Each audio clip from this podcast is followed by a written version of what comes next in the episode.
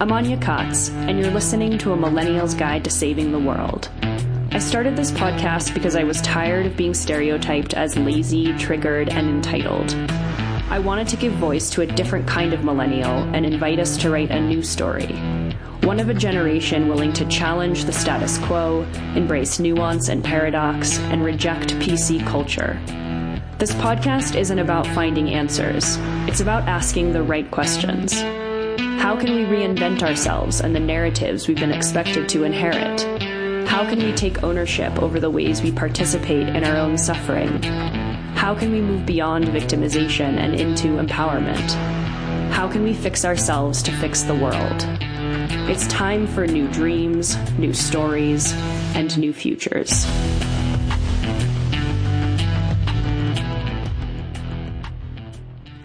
Hello, everybody. Welcome to the show. Thank you for being here, as always. Coming to you live from a gray, rainy day in Antigua. Actually, has been a pretty not super rainy, rainy season here, um, which is really nice. Although I can't say I dislike the rain, it's really cozy and definitely promotes uh, relaxation. I'm have definitely been feeling a bit run down and burnt out recently, which I think, at least as far as those I've spoken to, I think this may be at least a semi universal experience at the moment. Um, not necessarily stressed or anxious. I feel really excited about what's going on in my life and this podcast and Horrorpore and um, really looking forward to the next set of transitions, and the lunar circle has been really fun. But it's just a lot of stuff, um, a lot of stuff that I'm putting my energy into. So when I'm not doing stuff, um, I've basically just been sitting in bed working, which feels amazing. And uh, I feel like every time I do this, I remember how long I spent in my life not giving myself permission to actually relax or feeling like I was a shittier person somehow from working from the bed versus like working at a desk. Um, and that's total bullshit. And I'm really glad to be done with that phase of my life. Uh, and I, I hope to encourage all of you to work from your bed as well. Um, especially if it makes you feel better and makes you feel a little less overwhelmed. It certainly does for me. It feels fucking indulgent. And indulgence is not something we should be ashamed about. Um, today's episode is with Rehan Ansari, and I was really gr- grateful to be able to talk to him and to have him on the podcast. Um, we crossed paths a while ago. It was right at the beginning of COVID, and uh, Chris and I went to this ranch where all of these people live. I forget the name of it, but um, all those people that created that biosphere thing. Um, they all live there. Um, they're much, much older now, but they've all known each other for decades. And it was like the beginning of COVID when everyone was like just getting stuck wherever they were. Um, and that was, I believe, Rehan's situation. He was living, lives in New York, um, and was just in Santa Fe at this ranch for like a moment, but then COVID happened and he just ended up staying and it was a weird time. Um, and we met in that context and I was talking about my podcast a bit and he sort of expressed um, when I sort of shared, and you'll hear more about this in our conversation, but I kind of shared that my podcast, I always have a really hard time actually talking about what my podcast is about. I feel like I tell people the name and they automatically assume it's like a woke podcast, which is really unfortunate. Uh, because it's like basically an anti woke podcast. Uh, but I feel like just because it has millennial in the title, people judge it a certain way, which if you've been listening for a while, you know is actually part of the point for me because I felt really ashamed about being a young person and being a millennial. And instead of trying to run away from that or pretend like I wasn't a young person or a millennial, I just decided to uh, reclaim that shit.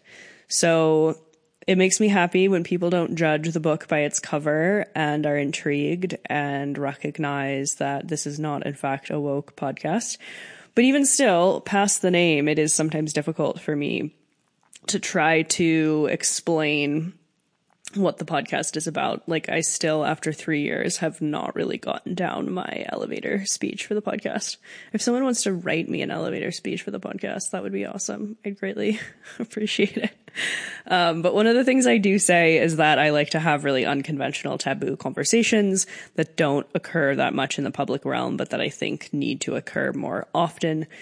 And Rehan is from Pakistan and he started speaking about the war on terror and terrorism in general. And this is not a topic I've ever uh, discussed on the podcast at all. I'm incredibly ignorant about it, actually. I mean, I know the war was ridiculous and it was started for ridiculous reasons and we stayed there for way too long and the way we exited was ridiculous. But um, honestly, aside from that, I don't know that much about it. So he was speaking about it in really intelligent ways. And um, I also just liked that he wasn't, I mean, he's a journalist, but like he's not, you know, necessarily an expert in the field or someone that's spent, you know, countless hours reading or experiencing things in sort of like a more intellectual academic way. Like he's a real person who has real life experiences and opinions um, with all of this, being from Pakistan, having lived in America for a long time. So I just really appreciated his real world perspective. And I feel like because he's just a guy, um, he was able to kind of speak more candidly and honestly and, yeah, just vulnerably about this issue, which is insanely complicated and you know of course like so many things this this issue climate change etc I think we often tend to like over intellectualize and over rationalize and, you know, spend a lot of time talking about the facts and the figures and what's gone on and what hasn't gone on. And, you know, while that's important at times, I think it can often be an avoidance mechanism for just experiencing the sheer grief and overwhelm of the fucked up situation to begin with.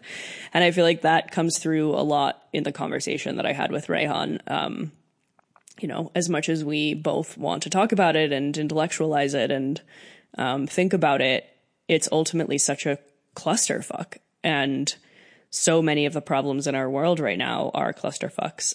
and uh, sometimes we just need to live in the clusterfuck or at least just process that because there are no easy or simple solutions.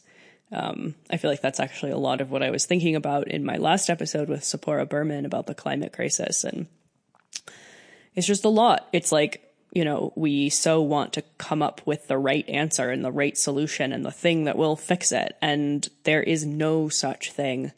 Everything is so sort of holistically connected and nuanced and complicated. And, uh, yeah, for people, I think, like me who love efficiencies, that can just be really hard. Um, I actually I feel like this came up for me a lot when I several years ago um, decided that what I really wanted to do with my life was like buy a bunch of land and start some sort of community. And I was operating from such an interesting perspective about it at first, where I was like, I'm going to come up with the system. Like, I'm going to come up with the thing and I'm going to write a book about it or I'm going to create a manual and then I'm going to like sell it and everyone else can base their own little community thing around this amazing model that I'm going to figure out all the answers and the systems for. Um, and thankfully I was sort of open to the universe's feedback, uh, and other people's like regular people's feedback, not just the uh, existential universe. But I was just sort of open to like being proven wrong in that sense. And the messages I kept receiving were like, no, um, this isn't about creating a system or one process or one way. There are hundreds of different ways and they can all be valid and they can all make a difference. And maybe actually the sort of like multiplicitousness of all of those things are what will eventually fix things or help to fix things, not just one way of doing something. So, all that said, um, don't try to come up with easy solutions. What's that quote? There's like, for every complicated problem, there's an answer that's in like incredibly simple and easy and wrong. Um, and I think that's true. And, uh, I really do feel like the benefit of this podcast or whatever benefit I can give to anyone or to anything is to ask more questions than to try to give answers. So hopefully today you have um, the opportunity to think about questions you maybe haven't before and think about things in new ways.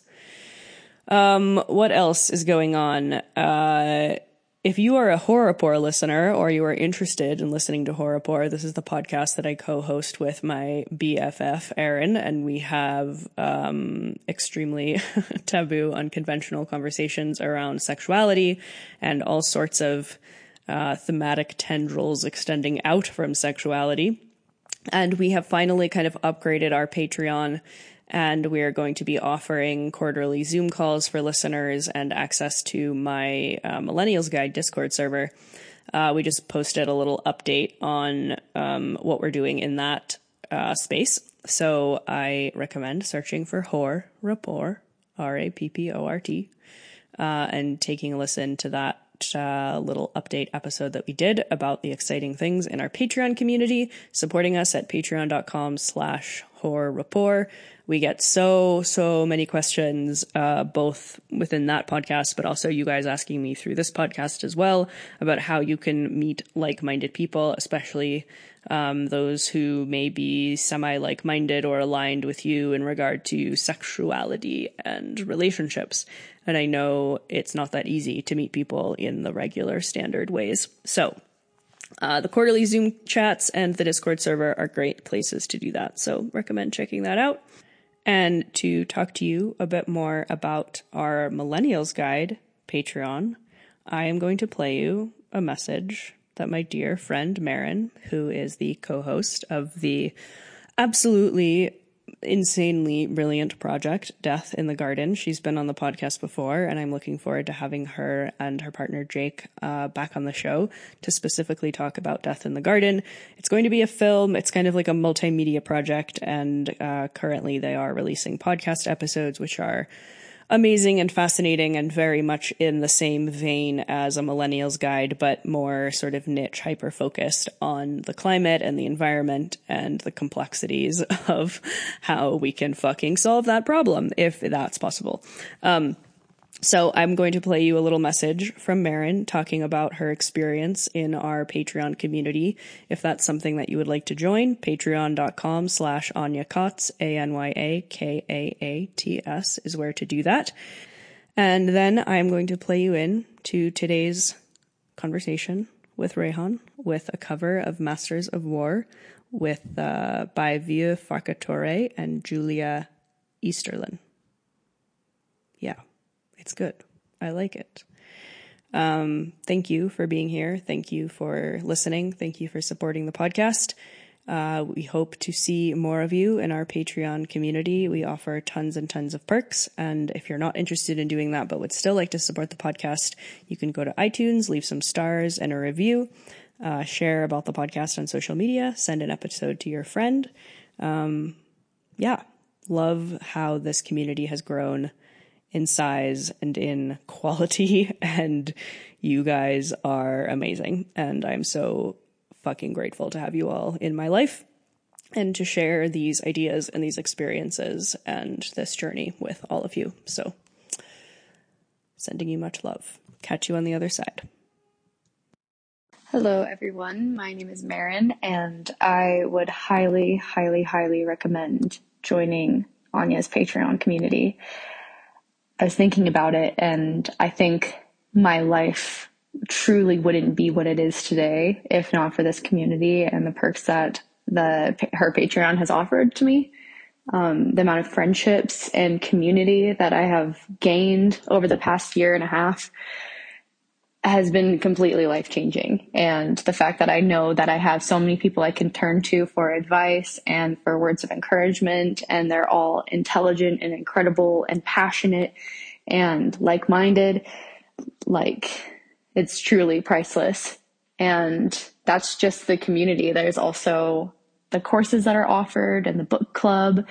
And it's really just great to be part of a affirming community of people who are all just so passionate about learning and becoming better people. And I would highly, highly, highly recommend joining the Patreon community. We'd like to see you there.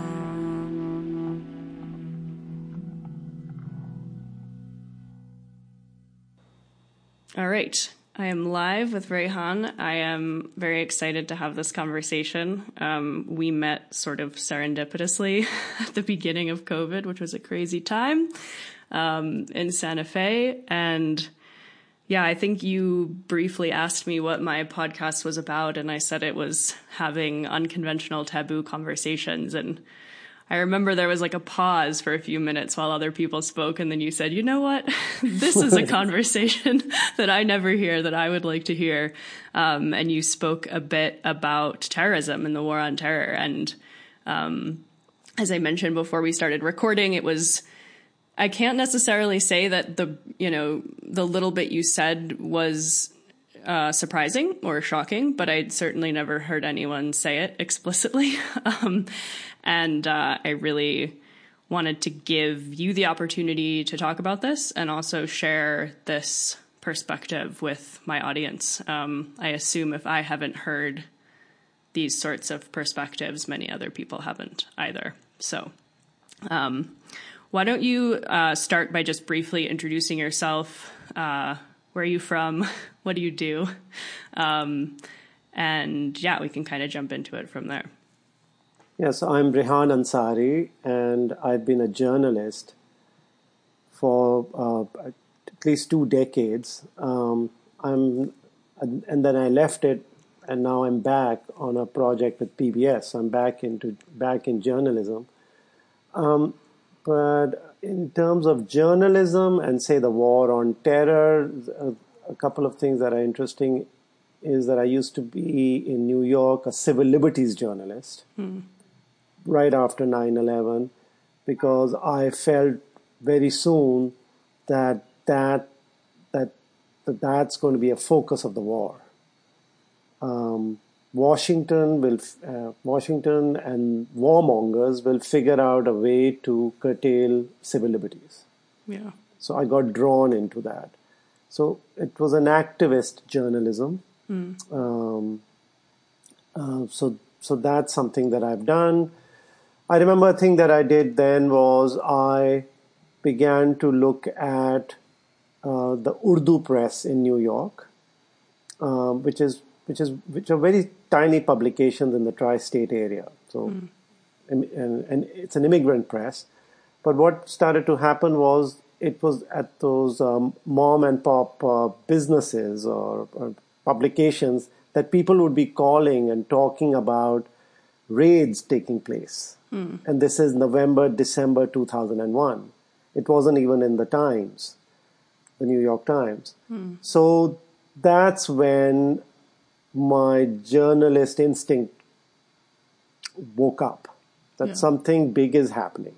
Yeah. Um, and I began to then, um, I, I, for Independent Press Association, I would translate those stories, but I would reorganize those as well and Yeah. give them context.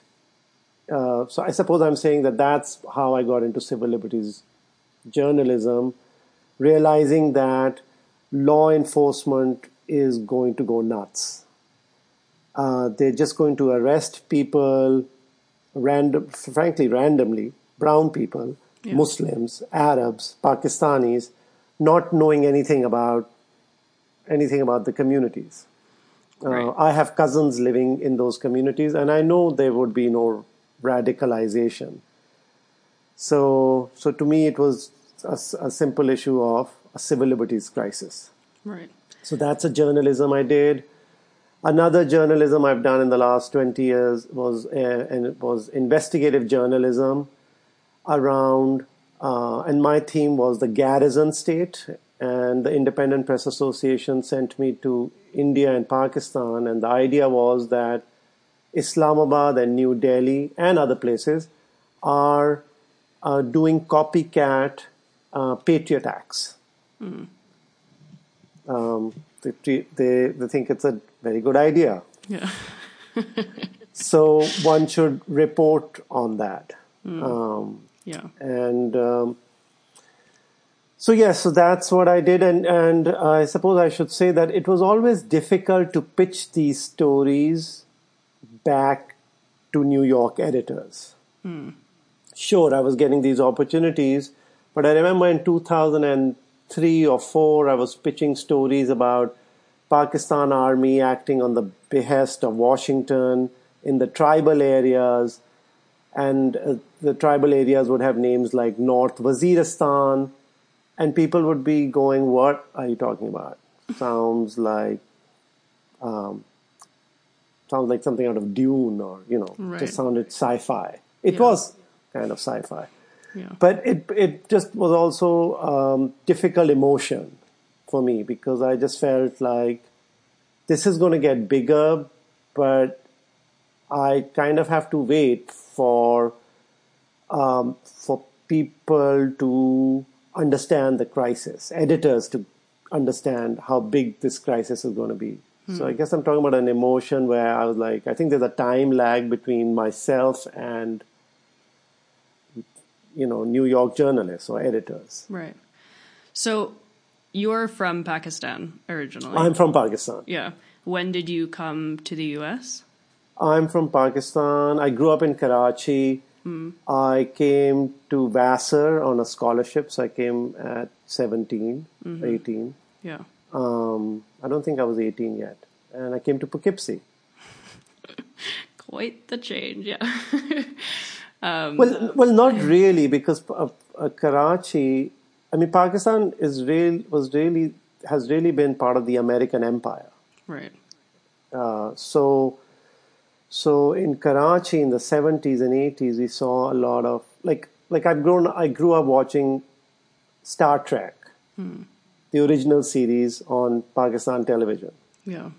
and Starsky and Hutch, and weird, you know, a, a kind of a weird curation of Americana, Right. but still, it's Yeah.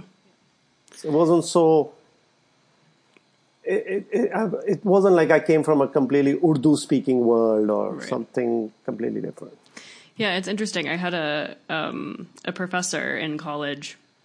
I went to Sarah Lawrence, so kind of close to Poughkeepsie, um, and she was from Pakistan, and and she taught a class. It was about the social construction of family life, and I don't know. It's interesting. I feel like my my focus group is quite small, but I feel like there's something about those from Pakistan that I've met, um, at least in certain intellectual spaces, that I feel very aligned to. There's sort of a a, a deep kind of maybe skepticism or um, just the ability to like unpack things in a way that I find um, uh, refreshing. Yes, I certainly there is certainly uh, a, two generations of Pakistani scholars, usually political scientists, who will talk in this way about um, Pakistan being part of the empire, and then there being kind of a re- reaction and a rebellion, perhaps. Yeah. Um, so it's uh, but you know um, I think that's already old hat though. Like yeah. I'm just saying that as like well these are some of the ideas one had along the way Right. um, about being part of empire. But now what? Yeah. Um, Right.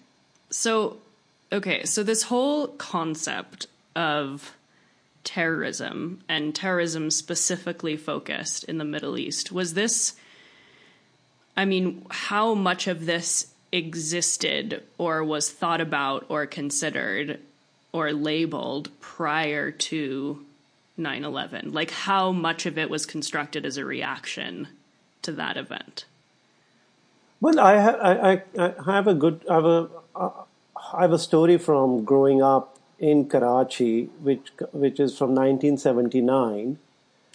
Uh, and I'm going, and on my, and on, and on my way to school, Karachi Grammar School, you, you went by the Hotel Metropole, and the corner of the Hotel Metropole had the Pan Am office, Pan American Airlines. And in 79, by that time, this covert war in Afghanistan had begun, which is, eh, frankly, the Soviet Union versus the CIA funded Mujahideen. Yeah. And they're not terrorists then, they are freedom fighters. Yeah. Uh, but that war also extended to Karachi because a lot of those networks on both sides extended to Karachi. Now you'll have this is now a thing that people have to do, which is now look at a map Yeah. and see how cl- uh, the Karachi is the closest port to that war, Got and there are no borders. There, there's no they're open. They were open, really open borders at that time. Hmm. So um, materials, arms are all going through the port. In any case, somebody you know somebody blew up the Pan Am office, and that was my first bombing as a 11 year old. Going to school, I saw like this uh, a smashed up side of the building. Right. Um, and I remembered this right uh, just a few weeks ago when there was this fall of Kabul, as it's called. And I kind of felt like I, I realized it's the same story from 1979 a story of war, a story of people calling each other names. The Taliban don't call themselves terrorists. Um, they probably they, can, they probably think they are anti-imperialists. Um, they are terrorizers, um, but so ha- so has been the American army and the droning. Right. So it's just uh, it's people calling each other names. Right. That's how it's been. That's really what it is. Right. Yeah, and I feel like I mean so much of this, but so much of everything is, you know, somewhat of a social construction based on labels and terminology.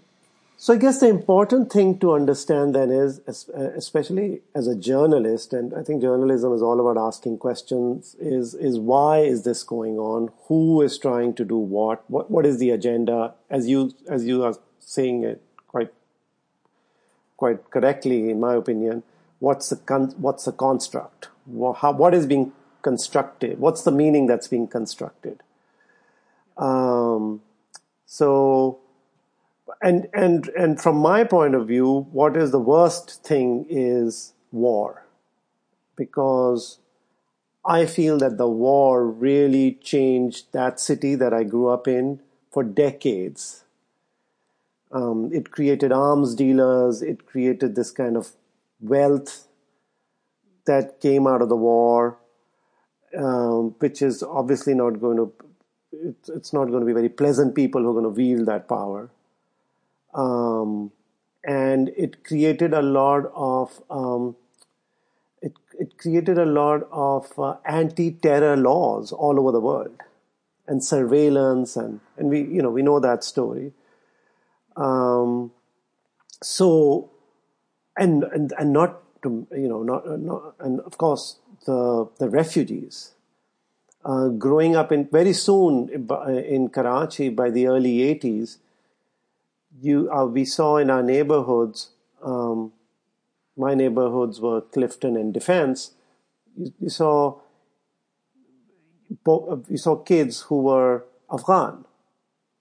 And they're Afghan because they didn't look like us. They were light skinned they had um, more Aryan features and uh, blue eye light light eyes. Um, so, um, so we, we, we began to see the human toll there. So I'd like you to describe sort of, I mean, you can do it in more words than you did with me initially, but that this construct and this framing of terrorist, let's say, quote unquote, organizations, you sort of likened it to gangster shit, more Right. localized. And I think you said something about that perhaps the difference here was as opposed to gangsters fighting other gangsters, that the enemy was the state or something like that. That's right. Yeah. So I'd love for you to kind of talk about that framing and so how does it how might it differ from what we in America have been sort of fed as it relates to like what are these groups of people um, and how far do their do their influence uh, how how far does it spread and you know what how, is our framing of this different than their framing like how do they see themselves right Well, right. Like what started to happen here after 9/11 is right. Pe- they became they came this term uh, terrorist, and then there was another term Islam. So then it it, it and those two were connect became people may, tried to make connections that anybody Muslim can be a terrorist, uh, which was to me really bizarre because uh, knowing since I've also been a journalist in Pakistan, I I, I just had the knowledge that uh, what is happening in Afghanistan is something local.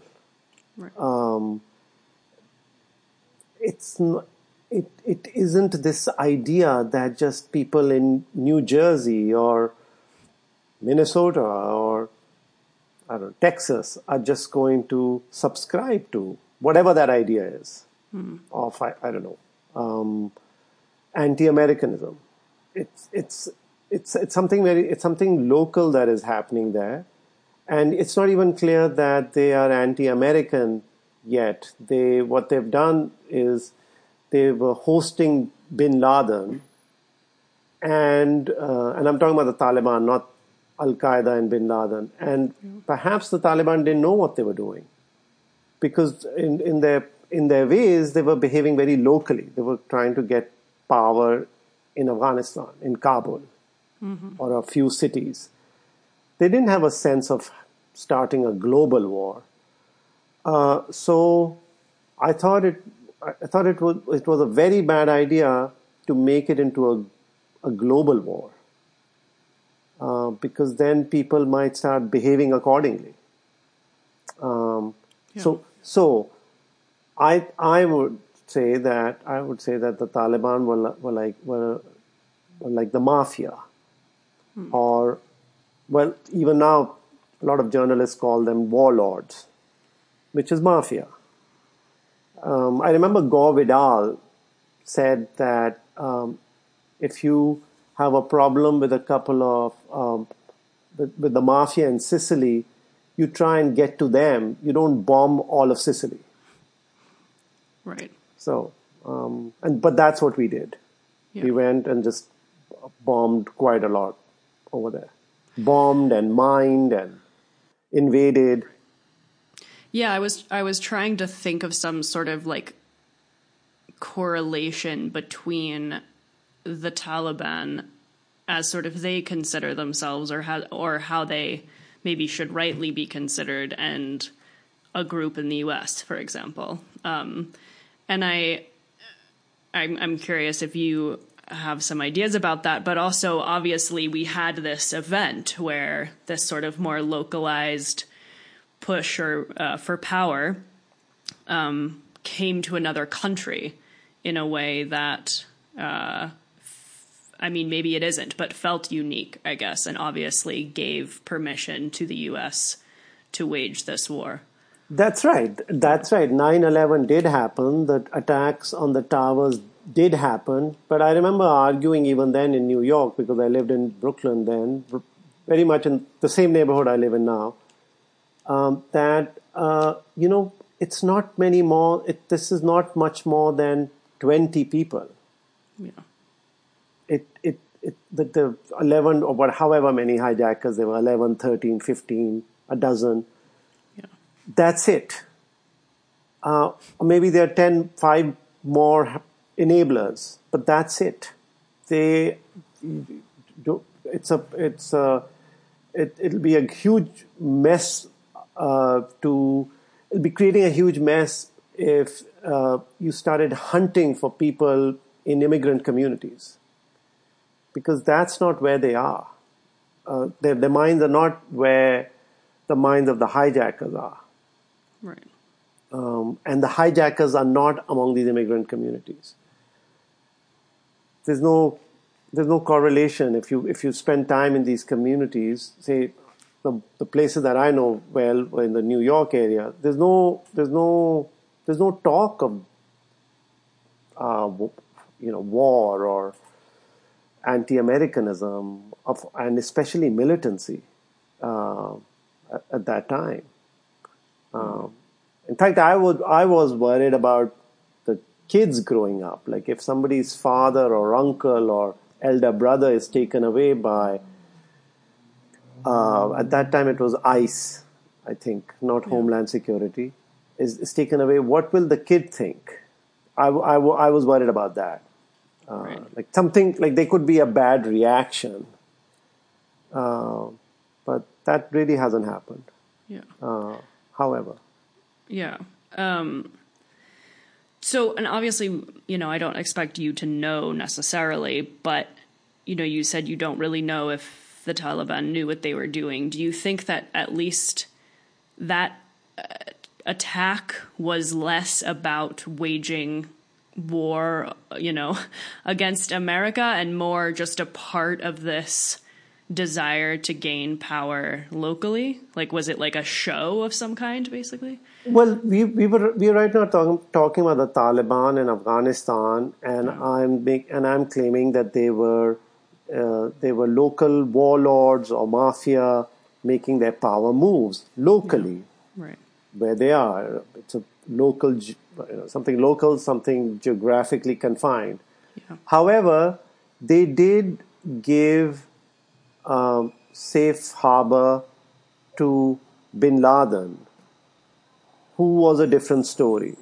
Now, Bin Laden def, def certainly wanted to create a global war, and I think he understood, and his agenda is now by now very clear to people that he wanted the Americans out of Saudi Arabia. So he had kind of a a, a big idea. That's not a local idea. Um, but nevertheless, it's, it wasn't a good idea to wage war on the Taliban, to to send troops into a country and tens of thousands, uh, and you know, I, I think it would have been much more reasonable to go after Bin Laden and his enablers like you were going after criminals. Um, more like a police action than a than a and then a war uh, on a country. Right. Uh, it's it's also now very obvious that this was this was the wrong thing to do. I mean, I don't know how however many trillions have been spent, and look at where Afghanistan is. Um, and uh, what what was achieved? Just war, really. Right. Yeah, it's it's amazing too because I feel like by waging war against Islam or waging war against a country effectively for lack of a better term like blew this up far beyond what it could have been just logistically. Um but also I yeah I imagine that you know, those who were more local, like we could have been on the same side as everyone other than bin Laden's crew, right? We sort of made enemies um, out of a, a country or an entire, you know, multiple cultures of people. I think that's a great point. I think I think you just said it. That's Yeah. that's what I'm trying to say, really. Right.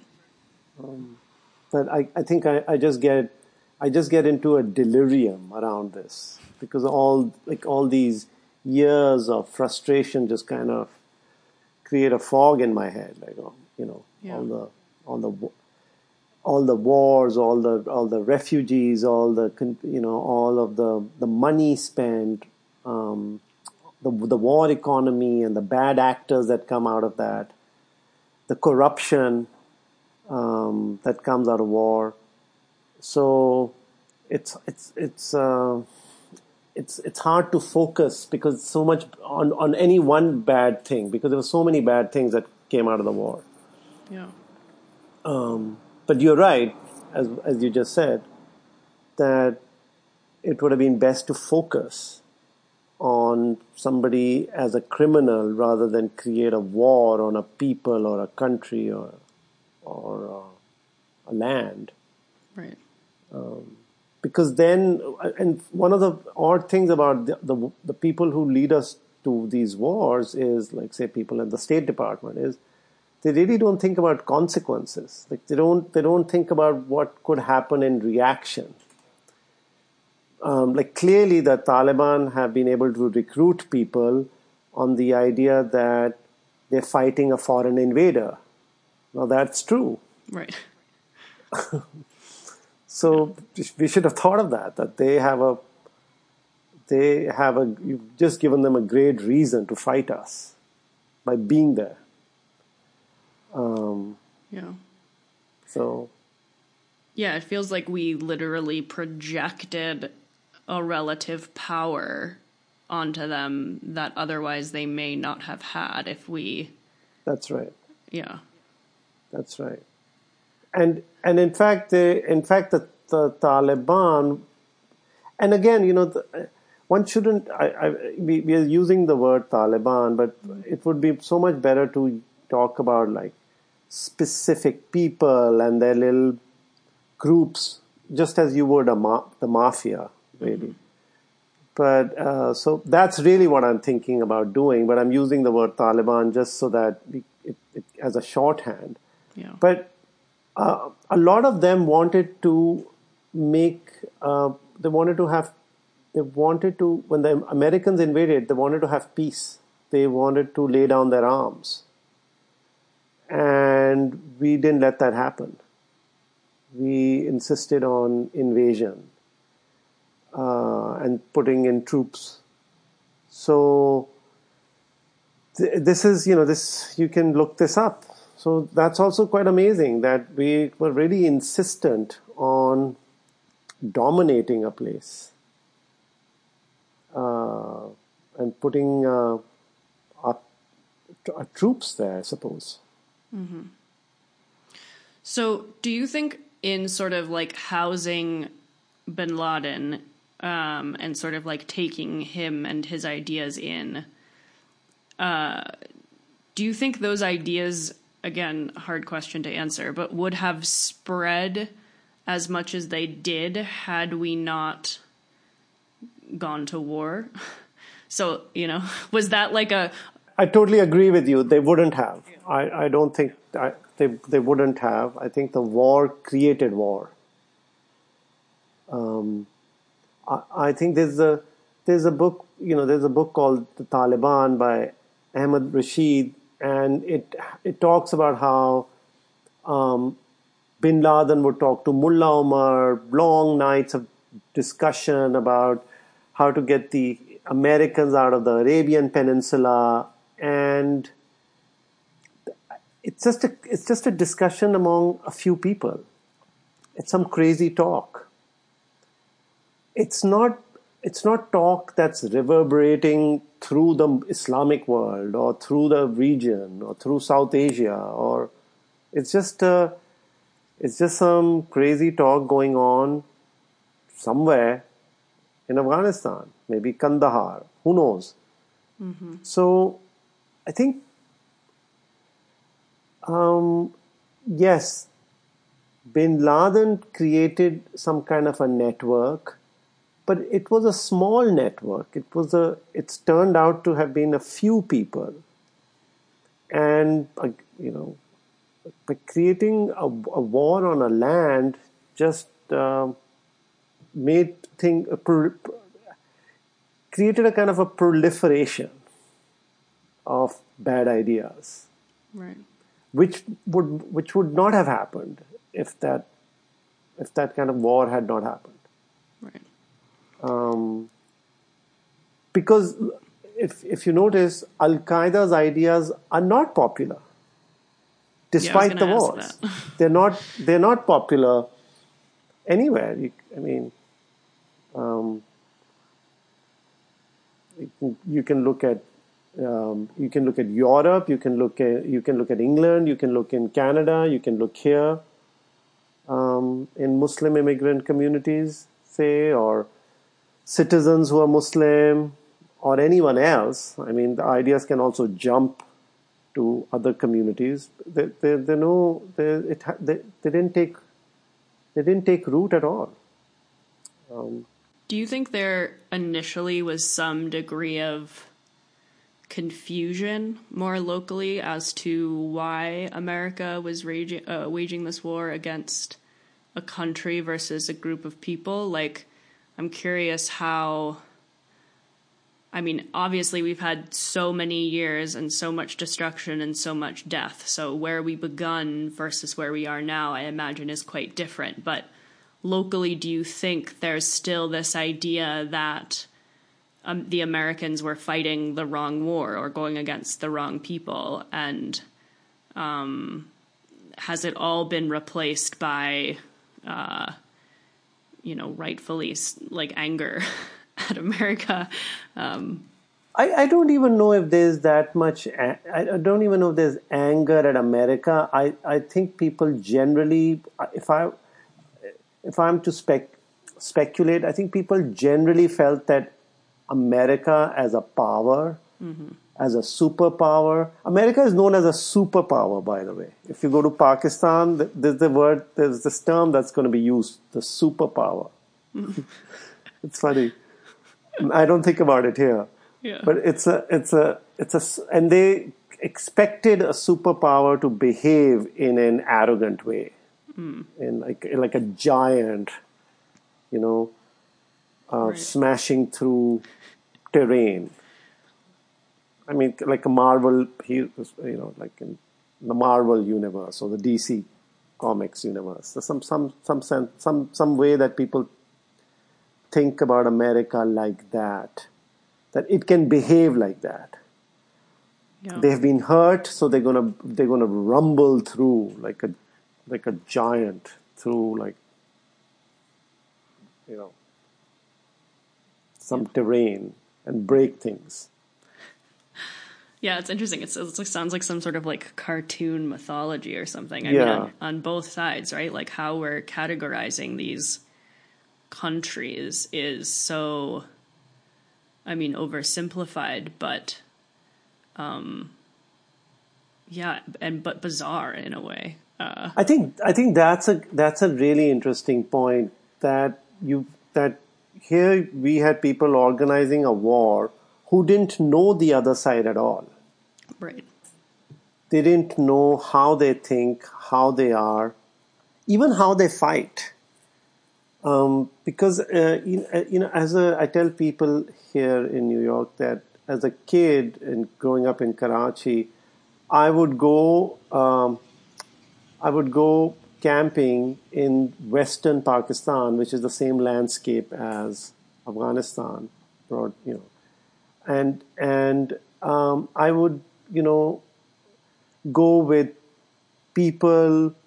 When in the when when in that landscape I would meet people there who would take me further into the wilderness, and and I was a 16 year old tennis player, and I'm really like uh, fit, and I couldn't run up the hill like they could.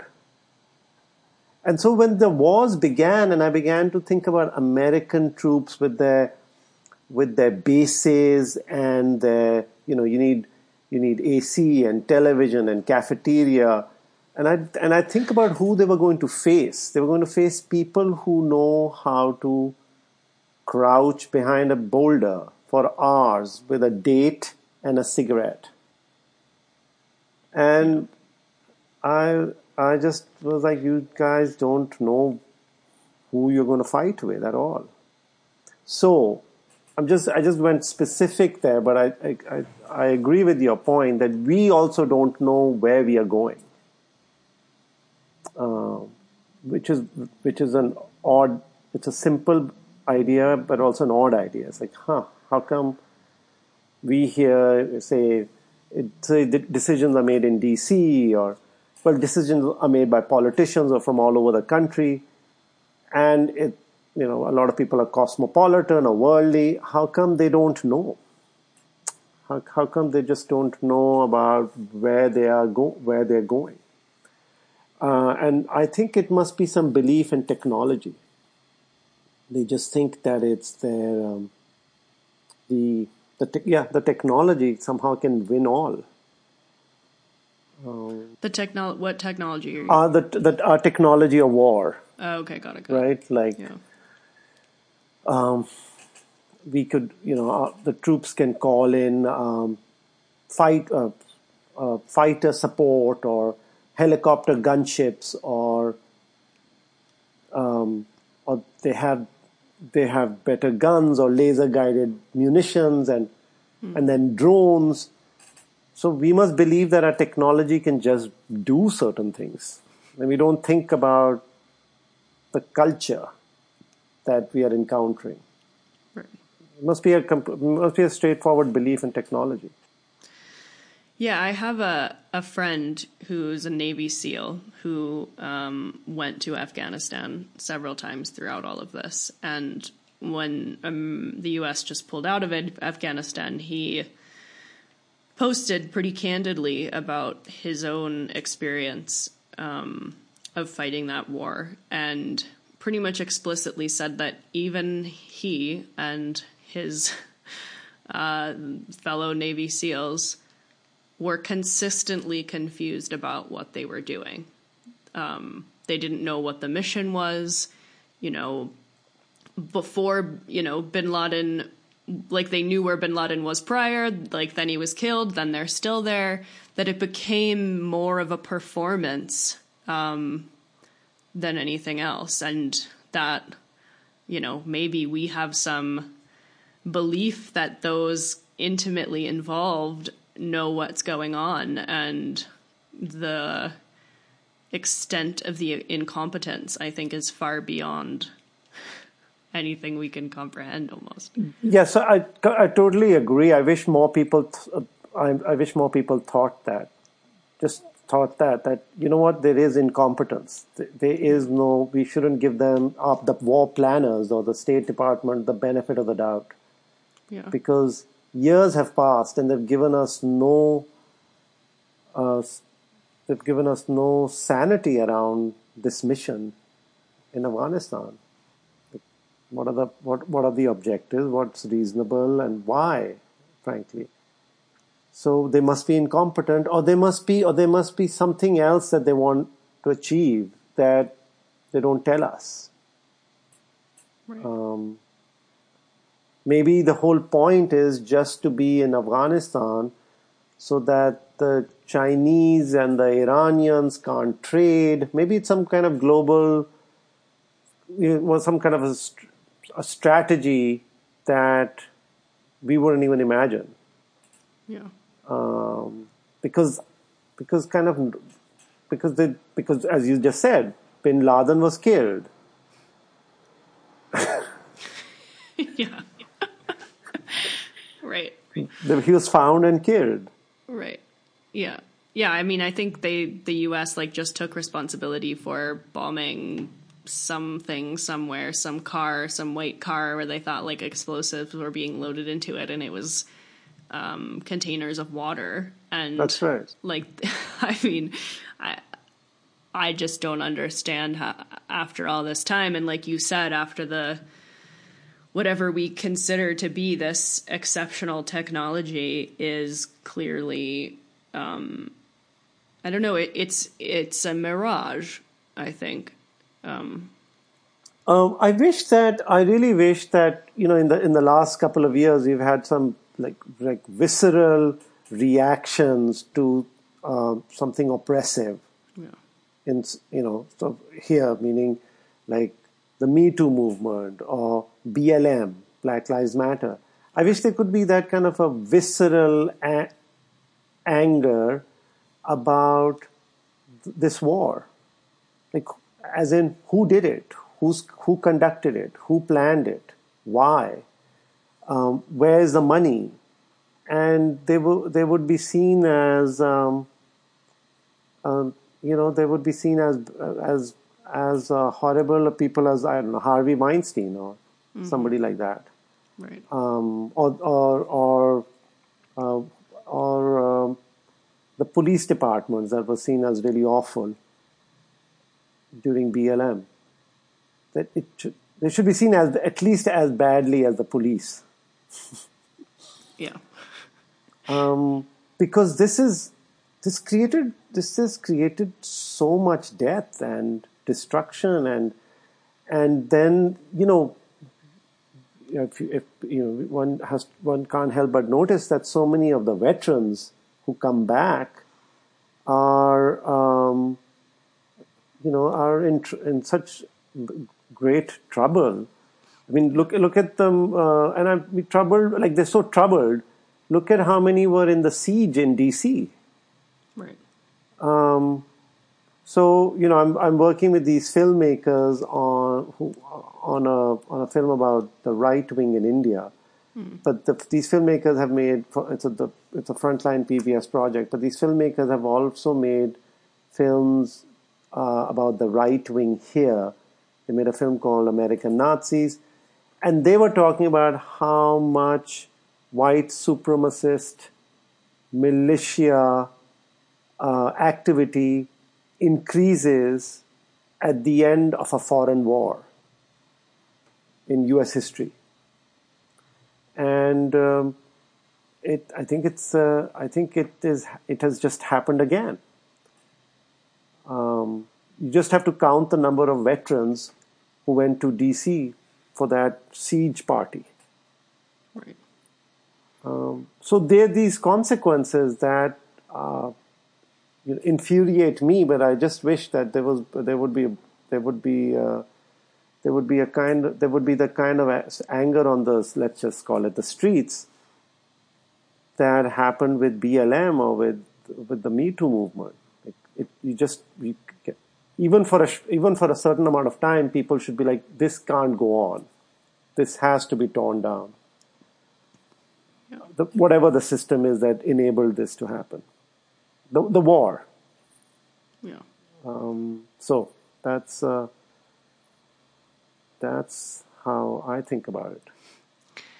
And how do you sort of switching gears to a more personal question, like I mean, how how do you cope with this? You must feel I mean, you've been in this country for quite some time. Um, and I know before we, you've said a couple of times that there, there's just this sort of immense fog and I think like relative disbelief. Um, and I'm curious what your journey with all of that has been. Like, did you get angry at a certain point and like what, how have you survived through all of this, knowing the situation as intimately as you do? Well, there was a there was a point uh, in, in which there was a time when I got into trouble with Homeland Security. because I was crossing the border at Buffalo, and they harassed, they de- de- they detained me overnight, and they wanted to take away my legal status, and I had to fight a court case. And the Asian American Legal Defense and Education Fund took up my case because they they said they said they'll take they'll take up my case pro bono because they said that um, there's an undisclosed memorandum floating around DHS that that they would like to fight, and that memorandum was that they, uh, there was some kind of an instruction given out that Homeland Sec- that Customs Border Patrol should harass or pressure Muslim men from Muslim majority countries, even if they are legal, should harass them to try and give up their legal status, say their green card. So, when that happened, I thought about this. I thought I, I, I, I thought about I thought about what makes me happy to be American and what makes me upset. I ma- and I made a list. I like there, was, there were two columns. What was the happy part? Well, the happy part was um, coming to Vassar and you know getting an education, a, a great education in an art school, a liberal art school. Um, being in New York, living in New York all this time, all my my friends, my relationships. I've become a journalist here. All these opportunities.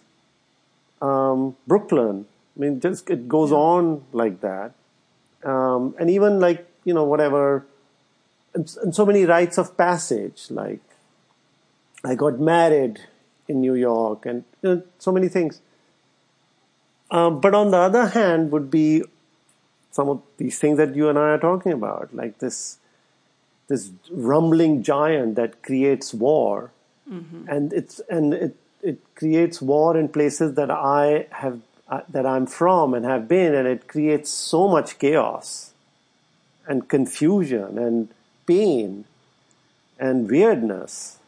Uh, so it is very unsettling, um, and and he- and makes makes one ultimately helpless.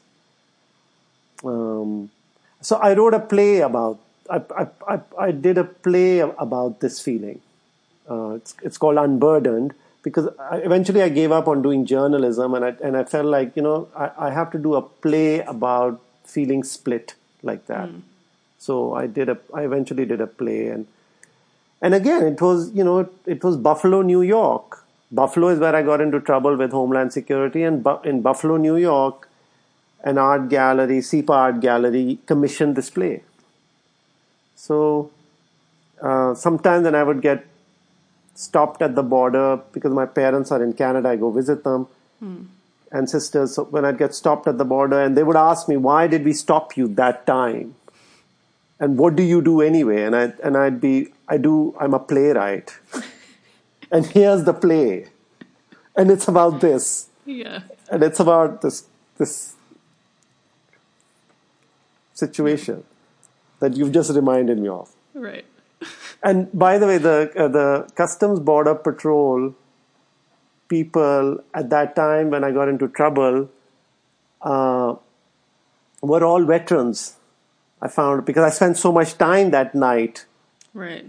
In at the Peace Bridge, Peace Bridge in Buffalo, that I found I found out that these guys are all they've just come back from the wars.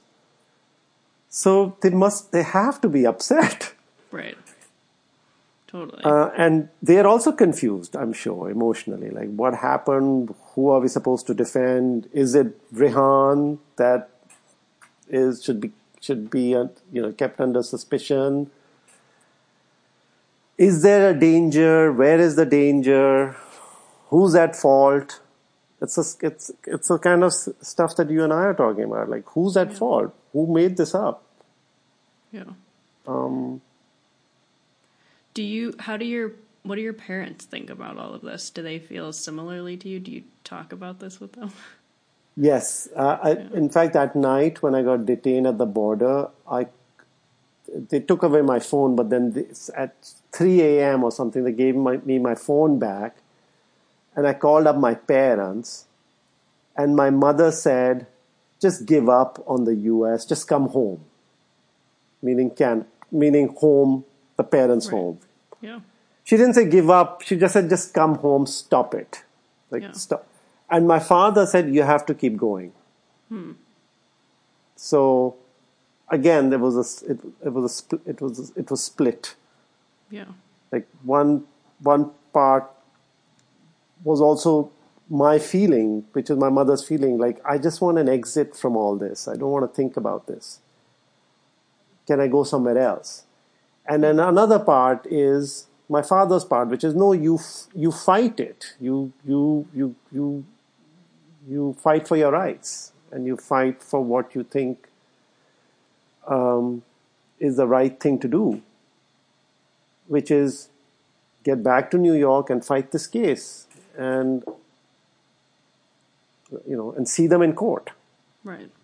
So Yeah, it's it's interesting. I I know a lot of Americans um, who you know feel so disillusioned at, by the U.S., um, especially in my generation, and and you know so many people considering, especially now. I think, especially after Trump's election, but continues because I think we all sort of know that that's not necessarily over. Um, you know, like a, a lot of us struggling with do we stay in the US? Um, and that and our perception of it as being you know so bad and so ridiculous and so offensive and um, so it's it's always interest it's it's interesting to hear your perspective right as someone who's not from here to begin with and you know has this desire to kind of fight to stay. And I I you know I've definitely heard a narrative around like you know like what is our perspective as Americans who grew up in America and not necessarily totally understanding other people's experiences or, or perspectives. Um, like it's sort of, I mean, I don't know. I I feel pretty torn about it myself. Um, but for whatever reason, I feel the desire to to stay in America and, and to sort of prove or create some sort of section of of life or the world um, or that country where you know maybe we don't have to be as affected as this as we think we are. Um, we can choose to live differently or in community or something like that. I think it's an open question for sure. I, I, I think that I think to feel troubled is is make to feel that other people are troubled deeply. Definitely makes me feel like I have company because I feel troubled. Yeah. But talking to you, I wish I wish like uh, I, I wish you had a job at the at the State Department. no, I'm I'm really serious Because because when the wars were going on, I would read uh, I would read uh, essays by or the newspaper art or, or, or op-ed pieces by people who run policy, and they wouldn't talk like you like you are talking, um, which is uh, you know thinking about like thinking about humanity humanity first or humaneness first or uh, just what will keep things um, healthy, socially speaking. I think that's the feeling I get um, from your point of view.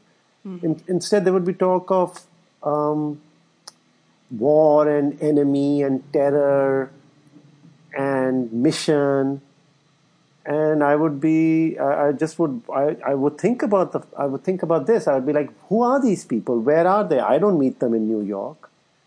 And even if I go to DC and there's some like, there's some party, you do meet people who work at, at the FBI and the CIA and who've served in Islamabad, and they seem very reasonable people. So who is who who is it that makes this up? Right. Um, uh, so Yeah. why do they have this incredible power?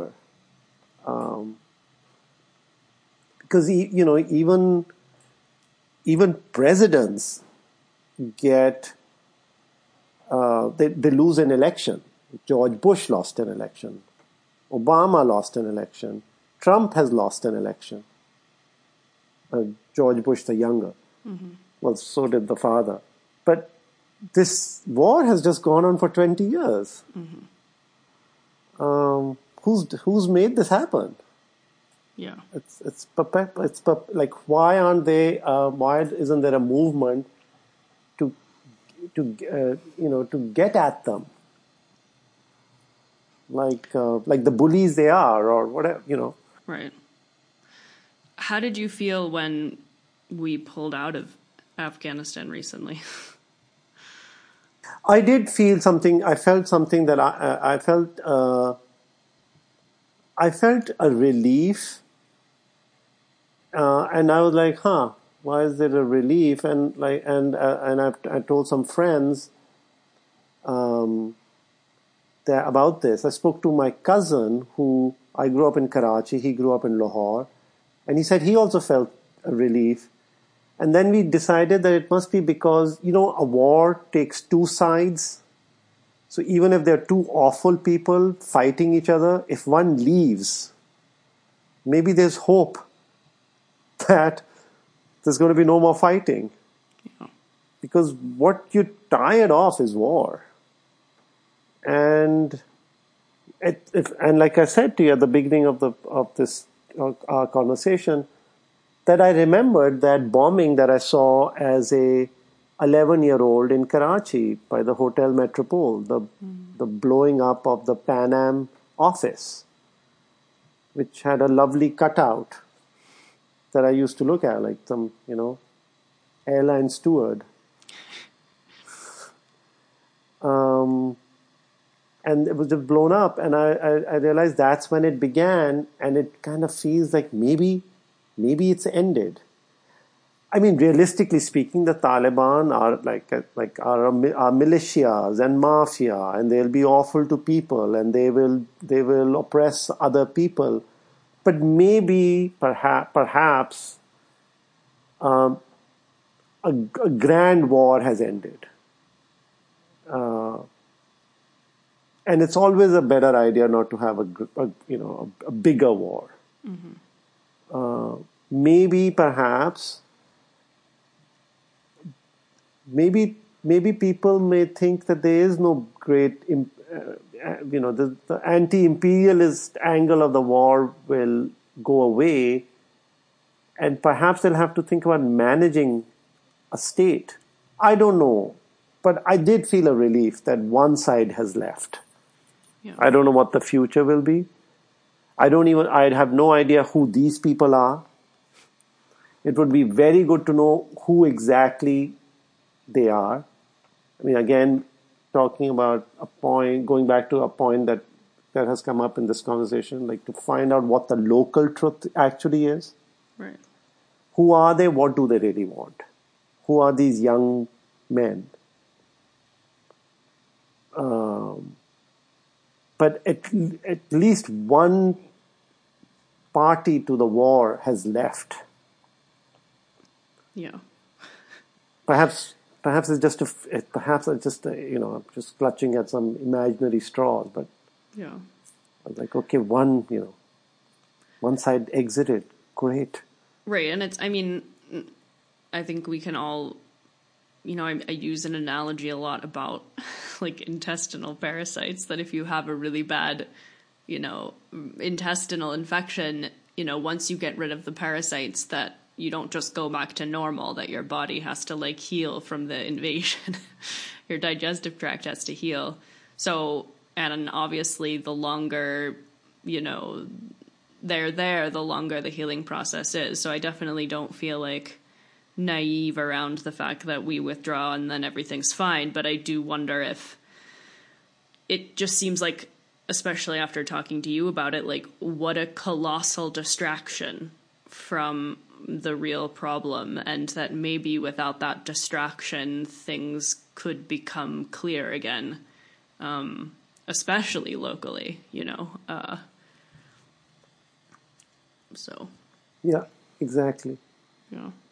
And and for the you know and the, uh, the uh, another thing that came up in the conversation kind of has been back backstage in the conversation is this like the the Muslim question like the like terrorism was also uh, terrorism was understood as Islamic terrorism.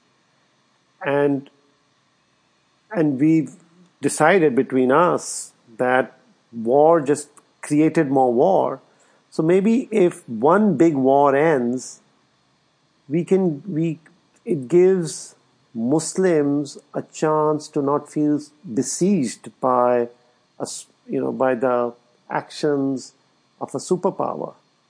Maybe they can think of something else. Maybe they can be some other you know maybe there's they can think of other other realities or um or not, or not just feel oppressed by that idea. So e- even in that even in that scheme of the world of Islam, which has been seen as a, a world that harbors terrorism, perhaps they can be, perhaps this, because this ends, something else has space. Yeah, for sure. Yeah, I feel. I mean, and the whole you know religious debate around all of this, I I find I'm so sick of it at this point. Um, you know, like I feel like that was just you know is um, are these beliefs inherently violent and and um, did that have something to do with all of this and I don't know. I almost feel like it's a distraction from the real issue. And I guess I feel not that I'm super educated about this, but like you said, in these sort of immigrant communities, like these ideas are not popular. this is not even remotely common. They're not there at all. Like Yeah. there are no, there are no, there's nobody of college age or non-college, like in, nobody in their twenties who, like, who has, who's been heard of being, you know, going to any of these places to sign up for war. Or it's it's a it's a very unusual case. It's very few people um, or it, or it's somebody with severe mental problems. Right. So it it's not in the it, you don't you don't see it in the school systems. You don't see it. You don't you don't see it anywhere. Yeah. Um, so so my claim is it was not there to begin with. Right. Yeah, and I think America has a problem. I lived um, in Europe when I was younger and, and traveled quite a bit, and my mother, you know, specifically said that one of the reasons she wanted to do that was to show my brother and I that there was there were worlds beyond our own. Um, and I think when you're in Europe or even the Middle East, where the countries are much closer, that there's and also, I mean, as a result of education, but there's more opportunities to understand that. Um, and I think, I wonder if part of the reason this could be perpetuated for so long in the way that it was is just because I think Americans are are so ignorant to to other cultures and um, see something that they don't understand and make a ton of assumptions about it. Uh, I mean, it's a it's a mys- frankly it's a mystery to me because American cities are diverse. yeah, They have. I mean, this is not you know, we are not in China, we are not in Russia. The, uh, the US has immigrants everywhere. Um, in the pandemic uh, year, I traveled a, a lot back and forth uh, in the country, spent a lot of time in the South, in the Midwest. And city after city is diverse. It's, it's full of people from all over. Um, so you would think people would would know who is their neighbor, and it seems like that's true. But at the same time, there is this ignorance. I've never understood that. Yeah. Um, and, you know, I'm not even talking about, frankly, I shouldn't even talk about the rest of the country. Even New York behaves uh, in very ignorant ways. Uh, I mean, I was here right after 9 11 and I was amazed by how many cosmopolitan New Yorkers were worried about bearded men plotting things in the basement. I'd, be, I'd, I'd be like, really? yeah. So,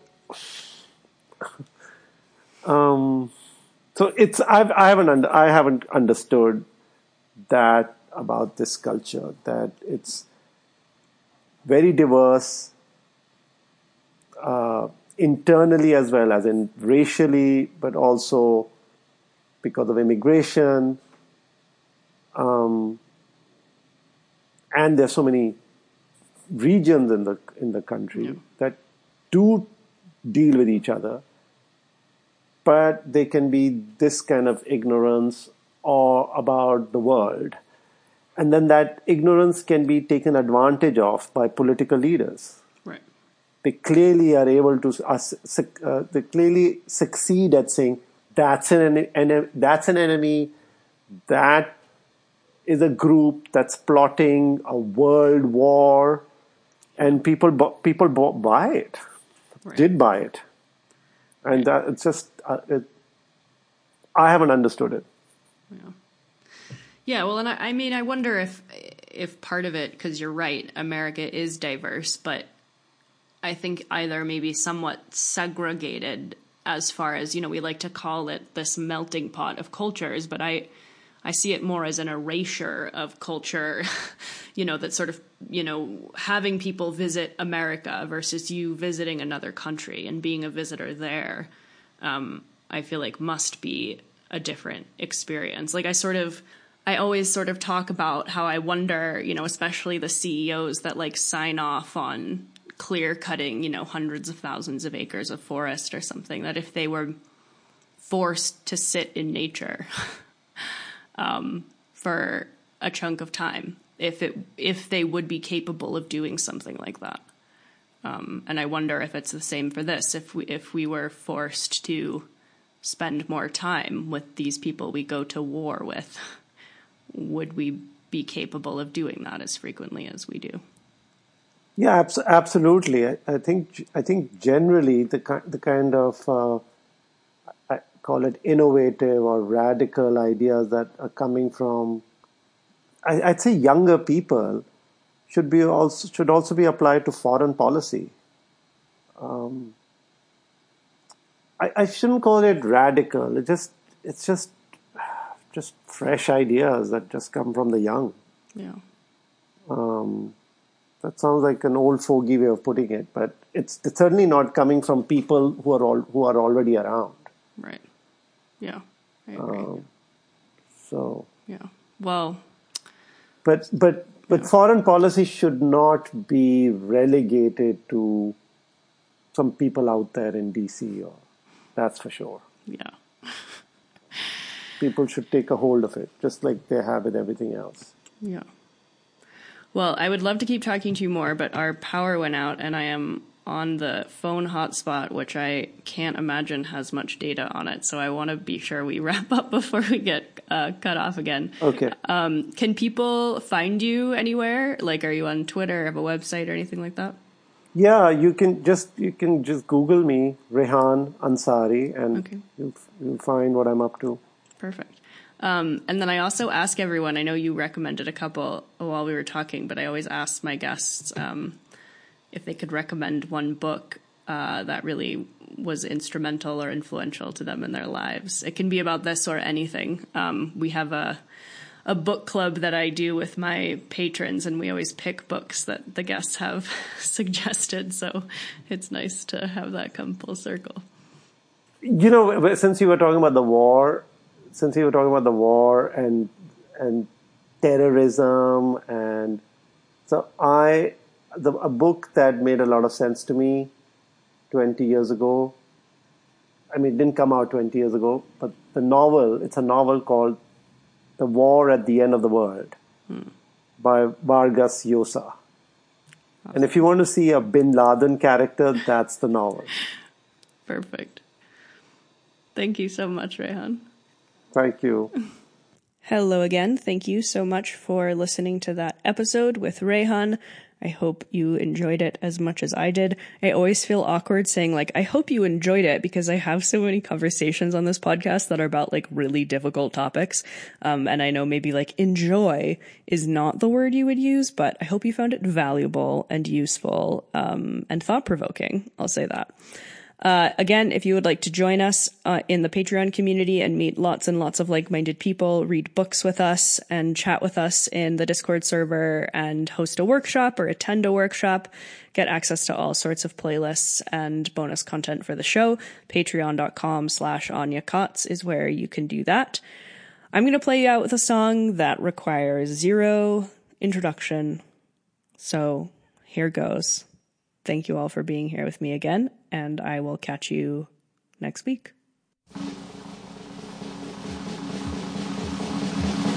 Yeah.